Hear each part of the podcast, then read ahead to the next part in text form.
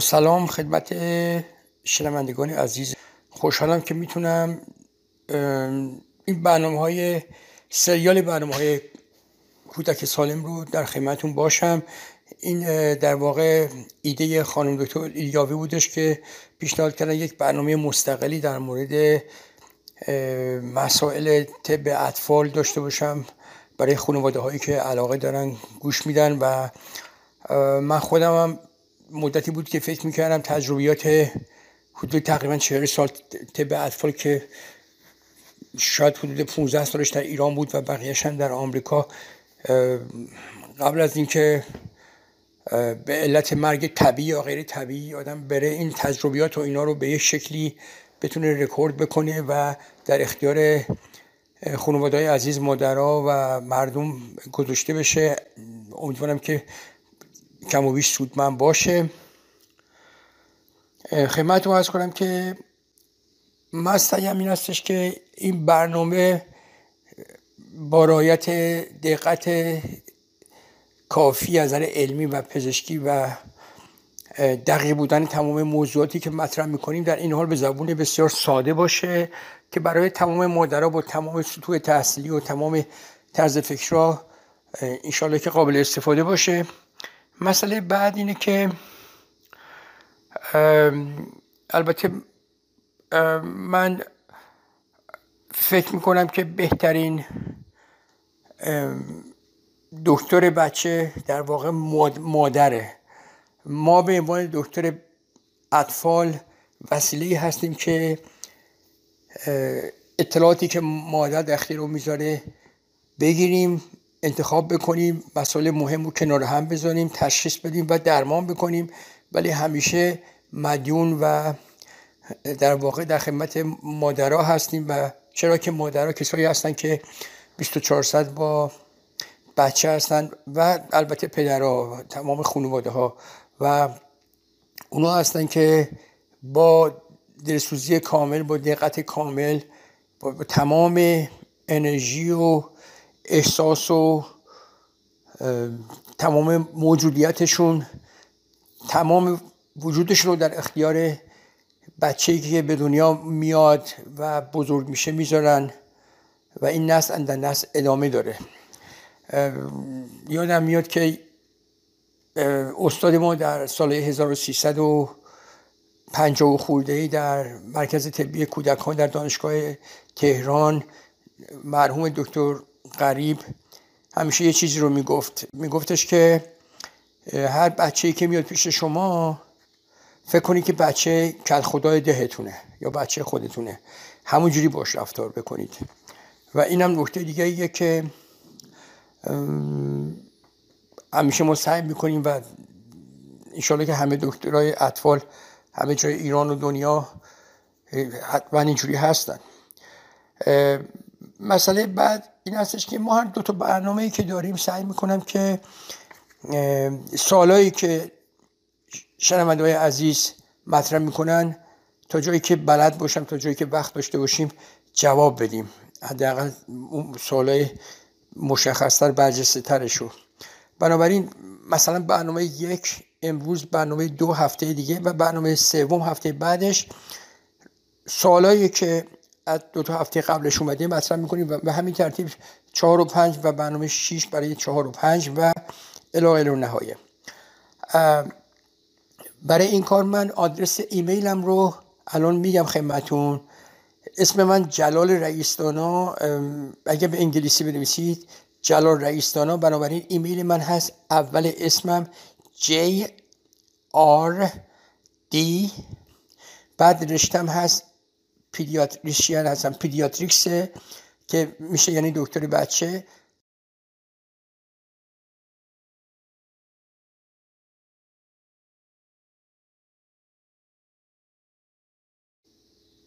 از اول میگم J R D Pediatrics which is P E D I A T R I C S یک دو سه دات کام بعد تکرار می‌کنم.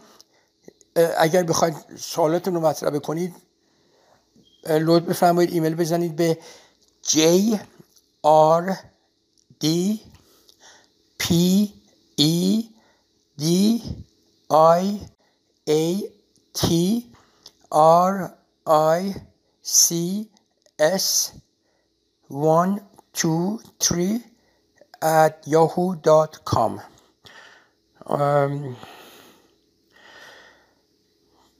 در مورد طب اطفال من فکر می‌کنم منطقیه که از همون موقعی که جنین تشکیل شده نطفه جنین هستش البته تا تریمستر دوم یعنی تا آخر سه ماه دوم عمدتا دکترهای زنان زایمان هستن که مراقبت می‌کنن از جنینی که داره درست میشه و رشد می‌کنه. در شکم مادر و با مادر رو دیل می‌کنن. ولی خب از همون موها ست حاملگی و به خصوص بعد از تریمستر سوم در سه ماهی آخر خیلی مسائلی هستش که مشترک میشه بین دکتر بچه و دکتر زنان و بنابراین مادرها میبایستی که حتما با دکتر بچه در تماس باشن. این تماس داشتن هم چند تا نکته توش هستش. یکی اینکه البته من اون موقعی که خودم در ایران تبابت می‌کردم حدود سی سال پیش ما ما نبود. این کار مادران نمیمادن پیش ما این کارو نمی‌کردیم. اینجا هم در واقع هنوزم که سی سال گذشته در آمریکا هم هستیم و تبابت می‌کنم سی سال اینجا ولی بیشتر مادرها نمیان. علتش هم اینه که یا خیلی مشغول کار و گرفتاری خانوادگی هستن یا اینکه در واقع اون بیمهشون است که تعیین می‌کنه که اینا پیش کدوم دکتر قراره برن یا اینکه حالا نمی‌خوان یا عقلشون حالا به هر دلیلی که بخوام توضیح بدیم. به هر صورت زیاد هم هنوز مود نیست اینجا. ولی خب گاهی اتفاق میافتی که زنگ می‌زنن و وقت می‌گیرن میان برای مصاحبه. در واقع دکتر بچه رو مصاحبه می‌کنن. و بعد البته دکتر بچه هم مصاحبه متقابل می‌کنه از اون سابقه ای که می‌گیره و مسائلی که حالا به تدریج در موردشون صحبت می‌کنیم. اینجا نکته مهم اینه که اولا بهتره که این کار در سه ماهه آخر حاملگی حتما صورت بگیره. یعنی دکتری رو انتخاب بکنید که قراره که دکتر بچهتون باشه و فرصت کافی بذارید بشینید باهاش صحبت بکنید مصاحبه بکنید باهاش. در اینجا نکته مهم اینه که واقعا شما از اون دکتر خوشتون بیاد. یعنی دکترهای بچه در همه جای دنیا بالاخره اینا ترینینگ کردن یعنی آموزش دیدن امتحان برد دادن همشون هم بعض کافی مثل هم دیگه تحصیل کرده هستن. دانشش هم دارن کم و بیش تجربه هم دارن. ولی شخصیت ها فرق می‌کنه. همونطور که آدما با هم دیگه فرق می‌کنه. در ایران در ایران عزیز ما هرچند که برادر و خواهرای قومیت های مختلف ترک و کرد و فارس و بلوچ و عرب و همه رو داریم. ولی عمدتا جامعه هموژنی یک دست تره ولی در آمریکا ما انواع نژادها سفید و سیاه و زرد و سرخ و سرخپوست و غیره و ذالک با نسبت جمعیت های مختلف داریم و انواع کامونیتی ها انواع اقلیت های قومی هم داریم که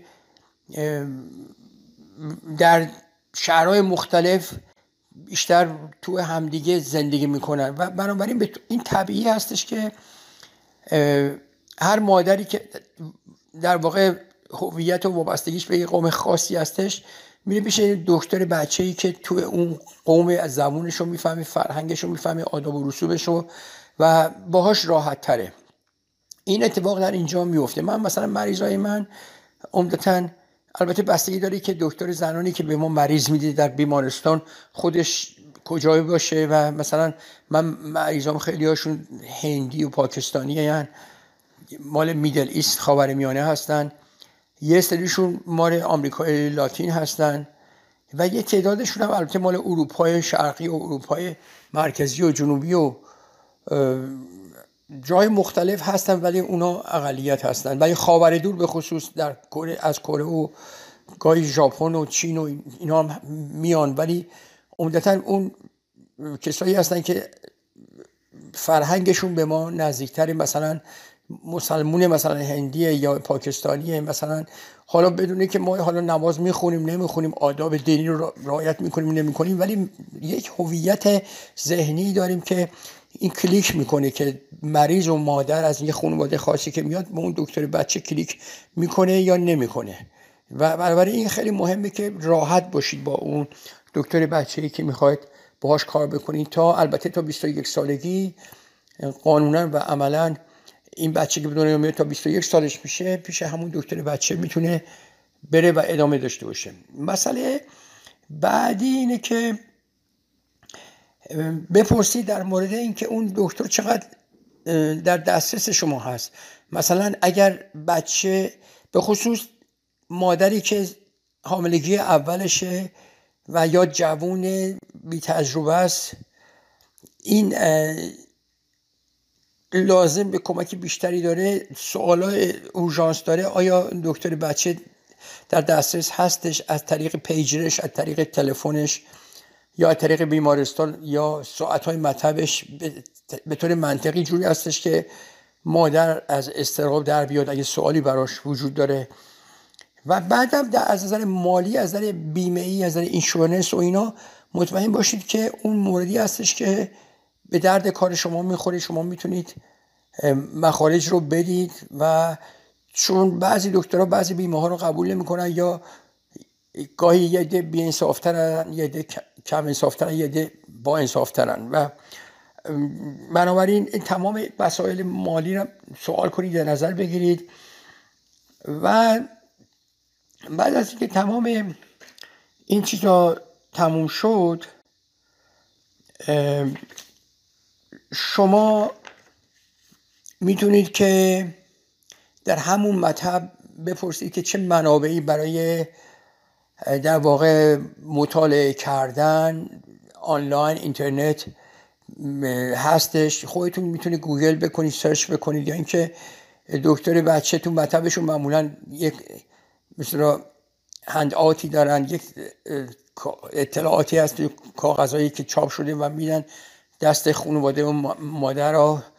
از نظر مراقبت زمان حاملگی از نظر خدمت شما از کنم که موقع زایمان بعد از زایمان در بیمارستان بعد از اینکه از بیمارستان مرخص میشه بچه میره خونه مسائلی که ممکنه پیش بیاد چه آمادگیهایی می‌تونن ایجاد بکنن و چه انتظاراتی دارن و چه مسائلی ممکنه پیش بیاد چه سوالایی دارن.